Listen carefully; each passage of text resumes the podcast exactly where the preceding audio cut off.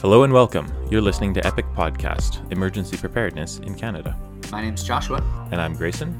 And this episode is called What If Incorporating Scenario Based Planning into Your Practice. In this episode, we identify the possible applications of this sometimes underused planning tool and discuss what makes it different from more traditional approaches such as risk based planning or forecasting.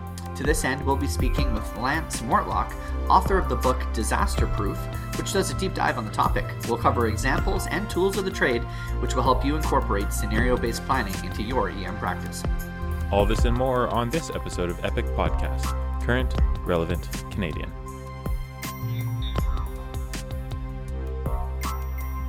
So, when we think about the way we do planning and emergency management, a few things pop to mind, whether it's a collection of methods or tools or techniques that we use on a regular basis. I think there are a few distinct methodologies that we have.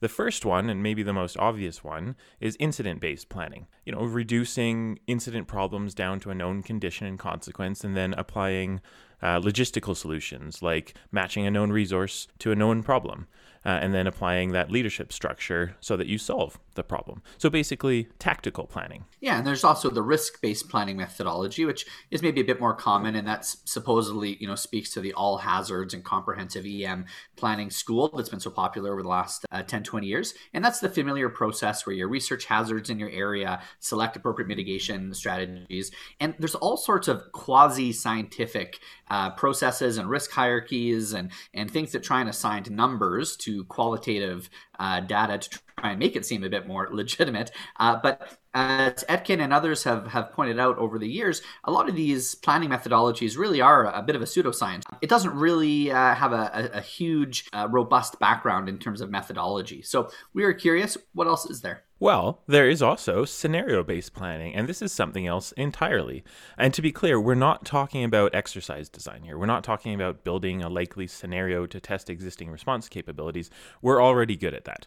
What we're talking about is building out roadmaps to multiple potential or desirable or undesirable futures in the midst of uncertainty, and then identifying what we can do right now or what we need to monitor in order for those scenarios to become our future. Yeah, and if that sounds a bit confusing, uh, I agree with you. And this is why we have an interview with Lance uh, Mortlock uh, that was done earlier in 2021. So have a listen, and uh, we'll meet up with you after the interview and, and figure out how can scenario-based planning be used in your practice.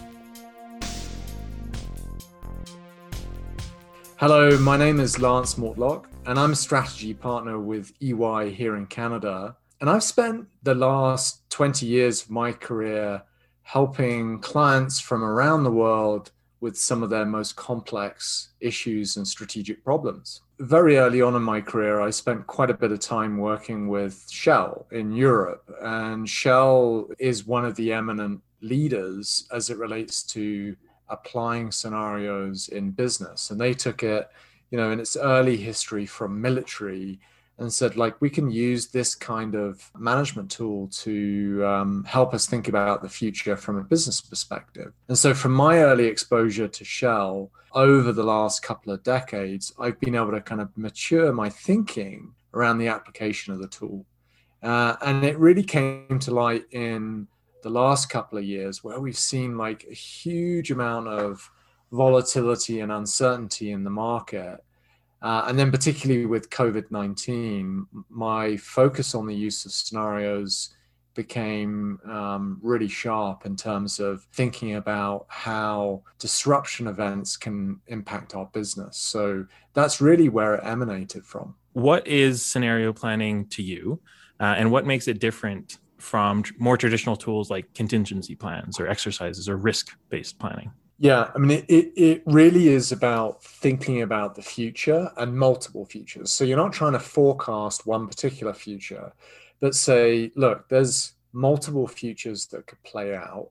Let's describe those futures and actually understand what they might mean to our organization. And so you're you're painting a picture of there's A, there's B, there's maybe C in between, and then saying, okay, what what what does that mean? What would we continue to do that's the same? Across those three situations and what would we what would we do different it's about managing complexity internally within the organization but also uncertainty externally to the organization in a more formalized way in my mind. There's a reality check because you can't prepare for everything. That would be very costly. But you can at least go through the thought process to say, okay, we might not have all the absorbers in our organization to weather the storm, to, to absorb that shock event. But at least we've got something in place that somewhat helps us. So it's about being better prepared. You know, you talked about changing leader and organizational perspectives kind of in real time using scenarios. And I, I wonder, is that useful you know outside of disaster is that useful beyond just preparing for something bad there are a number of benefits and i call them actually input benefits where there's there's risk and uncertainty and then there are sort of process benefits around um, strategically testing your strategy will work in different situations.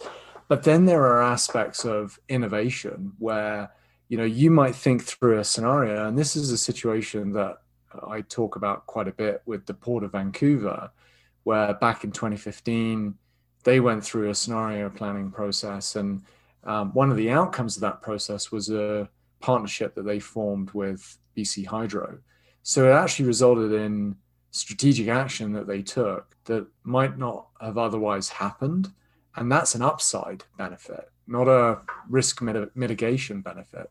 So being prepared doesn't mean just mitigating the threats that will disrupt our business, but it might give you a competitive advantage that you otherwise don't have, right? It's so important now more than ever to be aware of what's happening around you in the market, in your context, so that when you see a particular signal that might have a dramatic impact on your organization, you're ready to kind of react and adapt to that. Those signals or those signposts, I think that's certainly a benefit of forecasting or scenario planning is identifying those triggers that might make you start thinking about doing something differently. Uh, and then the other one is that tendency, I think, for organizations in crisis to withdraw and to start worrying about just themselves and to narrow their focus. So, how do you identify those signposts and how do you keep them in your vision? How do you keep that situational awareness going through through crisis?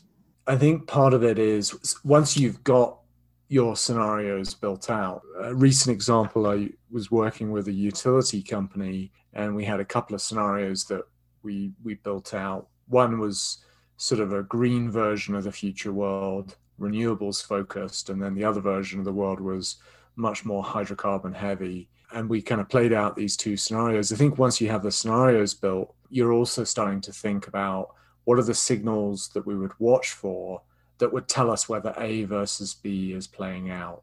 So I think it's important to have a grounding on okay, what are the scenarios that we're interested in? and then use those as a basis to say what would we measure, what would we monitor, what would we look for that would tell us whether the green scenario versus the hydrocarbon scenario uh, is playing out. I mean, an area that actually I wrote a piece on this is the future of electric vehicles in the Canadian economy. And the team and I developed um, three different scenarios a, a low adoption, a medium adoption, and a high adoption scenario and then develop signals to watch. And so the easy signal, common sense is, okay, how many electric vehicles are on on on the roads in Canada, and how quickly is adoption um, occurring? It's it's a great signal to watch for. But you you you also might look at signals like um, your grid capacity to take on you know that surge in charging of EVs. So there's all kinds of things that you would look at. And I think the other thing that I would add, it's important also to prioritize. You can't look at everything. Um, organizational capacity is limited. So it's picking those key things that really tell you, yes, that green scenario is becoming real and we need to get ready for that and not trying to measure everything. I, I can't help but think of a more recent um, scenario where uh, where basically that strategic foresight or that scenario planning really impacted federal and provincial leaders. And of course, I'm talking about COVID. The experts basically presented the this is what will happen if we don't have mitigations. This is what will happen if we do. This is our vaccination strategy. And those different visions of the future had a huge impact on leaders of our country, uh, let alone organizational leaders and, and healthcare leaders. So I, I think there's a lot of good that comes out of this and it's really neat to see that in real time but how do you do it uh, how do you actually bring that tool into the organization? Yeah so there's and so to your question there's a six step process. The first step is saying well what kind of problem are we trying to solve for? So the example that you used is governments trying to figure out different scenarios in terms of opening up as a result of covid-19 that's a good framing of a problem. We're trying to solve that problem. We're going to apply this this this situation this tool to that problem then you're exploring the environment. So this is where you do some research to say okay we understand the problem statement. Let's gather some information that would inform different scenarios that would play out. So you do the research you explore the environment. And that can be a multi-week process or a couple of day process depending on what you're trying to tackle and the resources that you have then you're going to analyze that information and say, well, what does it mean? What are the risks? What are the uncertainties? What are the things that we care about? And then you use that to feed into scenarios and you say, yeah, like there's a open early scenario, there's an open late scenario, and there's one in between. And there's risks and uncertainties involved in each of those. And so you build those scenarios and you say the things that we're going to watch for that tell us whether those scenarios are going to play out are X, Y, and Z. So in the case of the example that you talk about, it's going to be, you know, number of cases, number of deaths, the transmission. And so then you're going to say, okay, here's strategically what we're going to do as a government in this case. And here's what it means in terms of each of those scenarios. We're going to stress test our strategy. And then we're going to monitor and execute based on what really happens. So you're stepping through this six step process starting with a problem, doing some research, analyzing that research to say what it means, building two or three or two to four key scenarios, confirming them and stress testing them against your strategy, and then monitoring the signposts and executing on the strategies. And you can scale it up and down depending on what you're doing. One of the things that I talk about in Disaster Proof in the book is there are different levels of application. You start at the kind of macro level where you see organizations use it for, you know, hurricane management, disease management, um, global warming, ecological disasters, and you can apply it to that kind of big picture situation to industry level where you might see industry associations think about the future of their industry in multiple ways and apply it at an overall sector level to a specific enterprise or company applying it at a project level. It scales up and down you know very effectively and that's one of the i mean one of the examples that that i talk about in the book is the use of uh, so the american national park system applying scenarios to think about climate change and the climate crisis and saying you know if if the world continues to warm it's going to have a major impact on our national park. So, what are the the strategies, the actions, the mitigations that we're going to put in place should that happen? It's about being prepared for those different situations, uh, and this is a tool that can help for that. So we've talked about where you can apply it in terms of macro or micro applications, but what about when? The example we were using with uh, the COVID scenario planning, that was real time. And the thing is, it's not like we didn't know that information beforehand.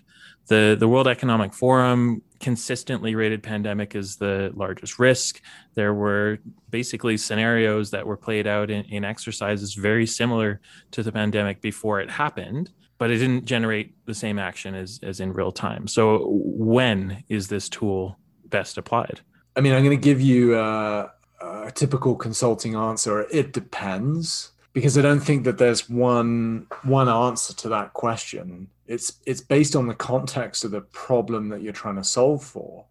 So in the last 12 months, we've seen it being used real time by governments, by the private sector, as they try to make sense of a very uncertain situation. Like we're experiencing in the last 12 months and right now a huge amount of VUCA, volatility, uncertainty, complexity, and ambiguity. So real-time application where you're updating, you know, your models on a continuous ba- basis is very important. But that will settle down, you know, as we all get vaccinated and things begin to return to normal. I think then you're getting into uh, a more what I would call a, a more regular rhythm, where you're probably looking at these scenarios every every year or every one to two years, uh, and you're taking a sort of a 10, 15 year outlook as you as you use this tool.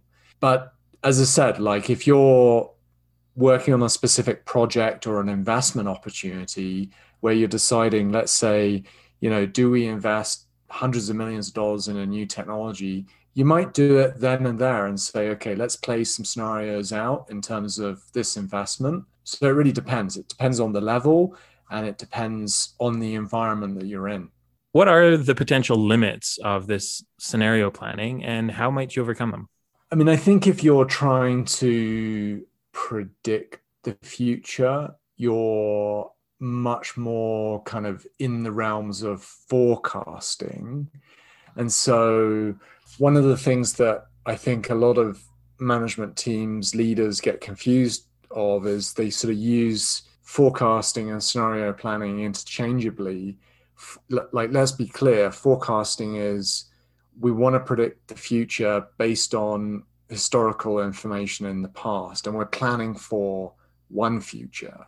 And so, if you're in a situation where you need to plan for one future, then the concepts that I talk about in disaster proof are, are, are not for you. Forecasting is much more probable in nature. Uh, it's more of a quantitative tool, a more financial tool, uh, and it has much more of a short term perspective. Whereas scenario planning is thinking about potential futures and multiple potential futures and planning for those multiple futures. Um, the futures are probably less probable and more plausible. They can be qualitative and quantitative in nature, um, but it's more difficult to test for accuracy. Um, so I think if you're really trying to get accuracy in your process, use forecasting. But if you're kind of gen- trying to get a general direction uh, and a general sense of the way things will play out, then scenario planning is a better tool. Scenario planning, by its nature, is more subjective. You're probably going to involve a wider set of stakeholders, which makes it powerful and is more long term in nature. So I think you have to weigh these things up and, and sort of decide what are we trying to achieve here? What's the problem we're trying to solve for? And then figure out, you know, does this does this does this make sense as a tool for us? It's not a tool for developing the strategy. It's a tool for informing and testing your strategy you still need to come up with a strategy at the end of the day. You need to decide where we're going to play and how we're going to win in the market, or if we're a government, how we're going to serve citizens in the best way. That doesn't change that strategic planning process, but this informs that to ensure that you understand if things go horribly wrong, we're prepared for that uh, as a government or as an organization. And I think it is important to talk about where tools are effective because, you know, there's a different tool for every scenario. So I, I do like that answer. There's also probably different businesses where scenario planning would be more effective. So if you're if you're a fire service, probably forecasting. Like your business model is not going to change. But if you are uh, a municipality and you have to be a bit more agile, or if you are, uh, you know, a complex organization, then it seems like scenario planning would be useful because you deal with uncertainty a, a lot more. How do you know it's working? How do you know if it's been effective? Yeah, it's an interesting question because it's it's actually a question I've been grappling with. Is there a a scientifically proven relationship between the use of scenario planning and actual results uh, and there's very few examples of that because it's it's one of these tools where there are so many things that go into making an organization successful or making a government successful. You know rolls royce for example use use scenario planning to really help them manage in a formal way uncertainty, and Rolls Royce is a very successful company. Does that mean that the use of scenarios was the sole reason that they were successful? Of course not. It's a it's a complex web of different influences and relationships and factors. You know, British Airways used it to really help drive thinking down to the frontline customer service representatives in a different way. And they would say their leadership team, it really helped them drive that. Shell, for example, was able to mitigate, you know, the OPEC oil crisis and continues a successful company using scenarios. So it's a tough one to say, you know, does it really truly drive firm results? But it, with all these things, like there are lots of different tools out there that I think leaders can use. And it's about picking the one that is right for you, that drives the thinking that you want to drive and and support, you know, results and outcomes to make you successful.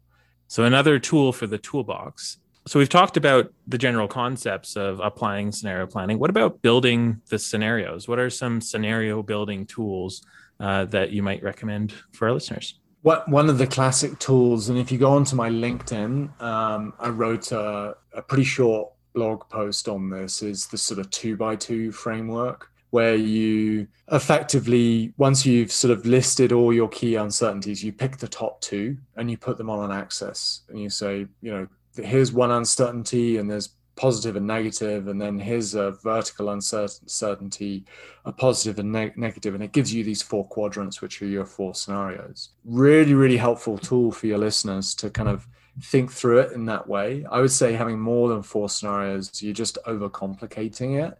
Two is probably too simple. Most go with three or four. So using that two by two is probably the most the most helpful tool in the toolbox I actually really like that two by two analysis. And I like that you're talking about uncertainties and not known risks. Um, so often in disaster management, our scenarios are based on okay, here's a hazard, here's what happens. Uh, go practice your protocols, go practice your activation algorithms. But we never actually deal so much with that uncertainty. We don't we don't name it an uncertainty, and we don't think outside of the response elements. So layering uncertainties and coming up with potential scenario outcomes seems to me like a very useful tool for your next exercise or or right. scenario. Yeah, and I, you know, it's an interesting area because I, in in part of my sort of con- consulting journey over the years, I have dabbled a little bit in risk management you know in fact we did a project recently with a manufacturing company around their enterprise risk framework you know one of the discussions that we had that you know would be very familiar with your listeners is the use of the bow tie principle. You know you're trying to think through possible hazard events that could happen. And then what are the mitigating or preventative controls that you can put in place to prevent that hazard event from from occurring? And then if it does occur, what are the kind of reactive controls that you put in place? That's a very different way of approaching the problem to what I try and address in the book. And I think both are equally valuable. They're just different ways of approaching the problem. What's next for scenario planning? I often think uh, that scenarios are only as good as our imagination. And that used to bring me comfort, but now it doesn't because uh, things are so complex that our imagination is a limit. what's next? How do you break that imagination barrier? I think the, the the kind of the next frontier or of scenario planning is is really the use of AI in strategic processes, where we're really leveraging the power of this technology to scrub huge amounts of information and data and help us make sense of it. You know, IBM says that we've created more more data in the last two years than the rest of humanity combined. But when I talk to organizations, you know, particularly in the energy sector in Canada, they would say we've got more information than we know what to do with. We don't have uh, the level of advanced analytics or machine learning algorithms that help us draw valuable insights. So traditionally, AI has been used in very operational processes. But the next frontier is more strategic processes like scenario planning, strategic planning. Uh, I think we're going to see this tool act as an enabler around that. You know, the US, for example, around hurricane management, are using machine learning now to look at key signals related to weather at a level of sophistication that we can't do as humans to say, you know what, that hurricane that is on its way to Florida, like that's a problem. And here is the mathematical reason and the correlations behind that. We can't do that as humans. Now, we can make the decisions to get ready to mitigate and respond to that hurricane. But I think we're going to see technology enable varied strategic decision making in the next 10 years in ways that we can't even imagine right now.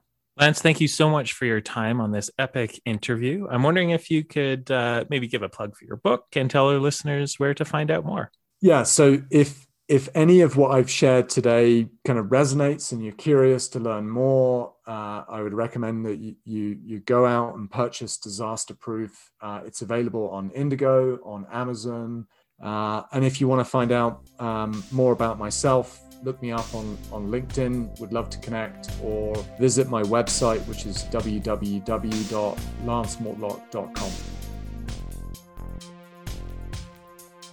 Well, a pretty far-reaching conversation there, Grayson. All sorts of different industries, and uh, I think some of the examples uh, really helped make uh, sense uh, to me about what uh, what scenario planning is all about. Yeah, and I think there are a few things I'd like to clarify in the the interview, specifically what I think are some good tools of the trade. So he talked about this six-step process, and just in case you didn't catch it, the six steps were define the scope and ID the stakeholders explore internal and external environments, so a bit of an environmental scan, analyze trends, risks, and uncertainties, and the uncertainties part of that is what I really liked, build the scenario and signposts or indicators, confirm and stress test those scenarios, and then monitor those signposts and execute your strategies.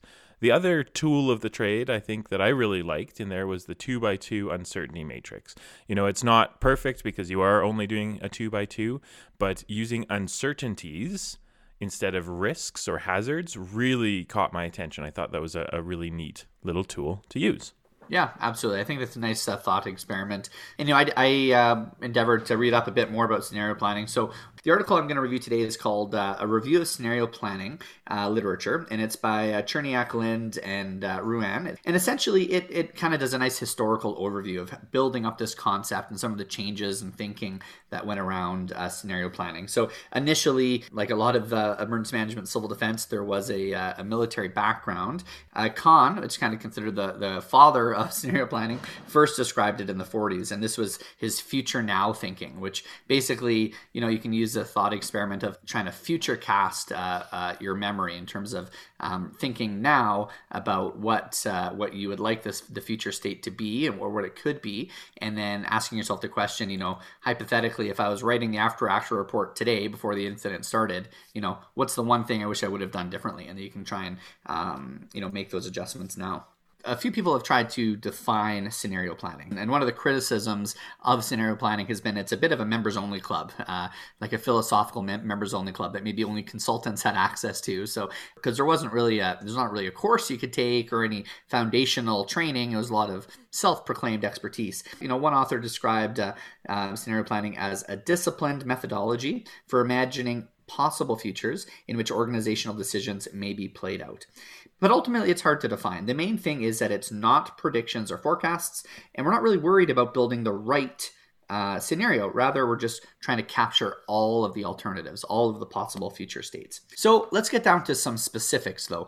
Uh, one of the examples where scenario planning, I think, demonstrated a really big win was an exercise that happened in early 2019 that actually predicted a lot of the COVID uh, response and uh, and fallout with surprising accuracy. And that's one of the interesting things in the literature is how some of these kind of future-oriented thinking systems can be surprisingly accurate. This was uh, an interesting case study to for to read about. It's called Event 201. Uh, there's a few uh, organizations involved in this, including uh, Johns Hopkins, and essentially they imagined imagined what would happen with a, a global pandemic, and they happened to pick uh, a novel coronavirus and uh, talked about everything from supply chain shortages to healthcare workforce impacts and and ICU scarcity. And uh, they're in their scenario that again, just using storytelling as a thing, they had a, a coronavirus that began in Brazil and uh, mutated and then spread around the world, and there's travel restrictions and and all many of the things that we know all happened. Um, and this was all kind of predicted within their scenario forecast. And then they asked the question of, you know, what would we have done? Uh, what would we have hoped to have done differently? And using some of this future memory to help decrease response times and actually make that imagined state a bit more realistic. So then you can inform your planning efforts. So I think that's an exa- a really cool example of how scenario planning has actually been used. And this ties in a little bit uh, to the importance of scenario planning versus strategic planning, which, from a business management standpoint, and uh, you know, it's all the rage uh, in the '80s as um, uh, corporations were moving to more of a strategic planning cycle and, and developing you know five ten year strategic plans for their various organizations. And scenario planning if you think of it is kind of the the input into that process. Uh, people often reference to the bow tie model which is this input output and it, it's the same thing that's used in fault tree analysis and, and other things when you're trying to capture everything and funnel it in and then uh, analyze it and have an output of a strategic plan. But the reality is there's just not a lot of deep theoretical roots here. And i think that's the important thing uh, to be aware of. It's this you know an interesting concept, and I think it's uh, might have some utility, and especially when you're trying to run a meeting and maybe you're trying to um, nudge people's thinking in different directions of how you want them to think and the type of thinking. But uh, there's not like there's a robust theoretical framework here that this ties into. So that's, I, I think, probably the biggest criticism in, in, the literature is just we would hope that most theories have more of a, a strong uh, a root in the literature one of the other groups that really took on scenario planning in the early days in the 60s was the Hudson Institute, and they wrote a lot about the unthinkables and and uh, how can you develop the art of the long view. Um, and so basically, it's a marriage of analysis and imagination, and uh, uh, trying to get those two types of thinking together.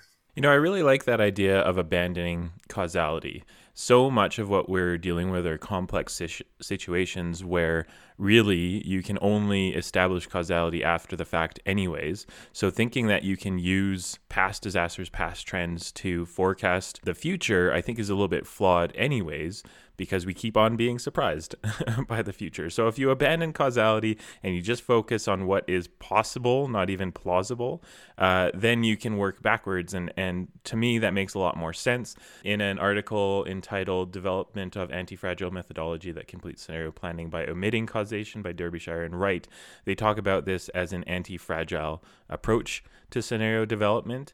And uh, they actually are quite critical of um, systems that use causality to generate different scenario plannings uh, because basically you're always planning for the last war and you're going to be focused on the wrong things. And that's not to say that we're doing complete like just uh, open sky, you know, imagination, like what happens if Martians arrive tomorrow? What's our, what are we going to do about that?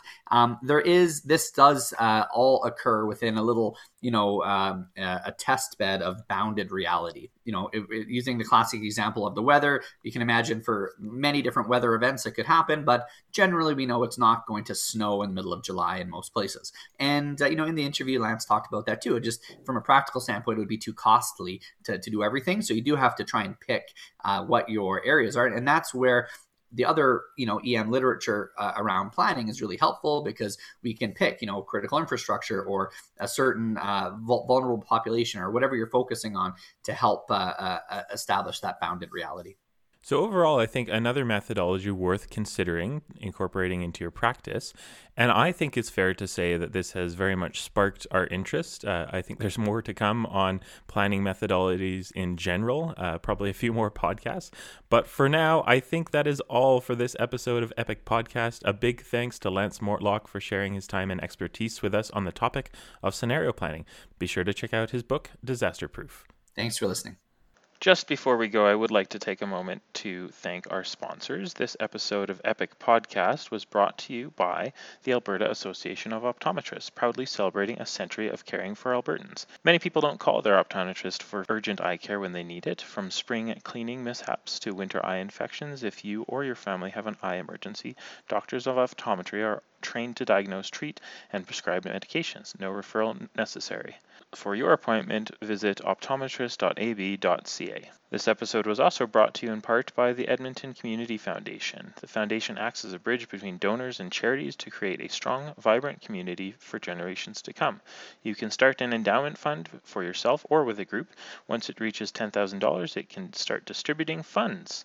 Learn more at ecfoundation.org. ecfoundation.org.